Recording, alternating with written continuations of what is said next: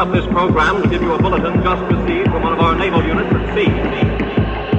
A large object traveling at supersonic speed is headed over the North Atlantic toward the east coast of the United States.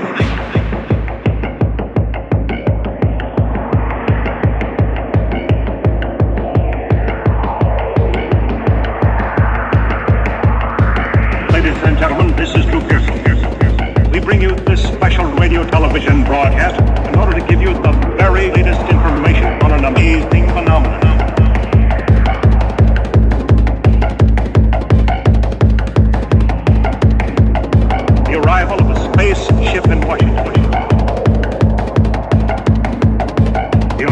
has taken every precaution to meet any emergency which may develop.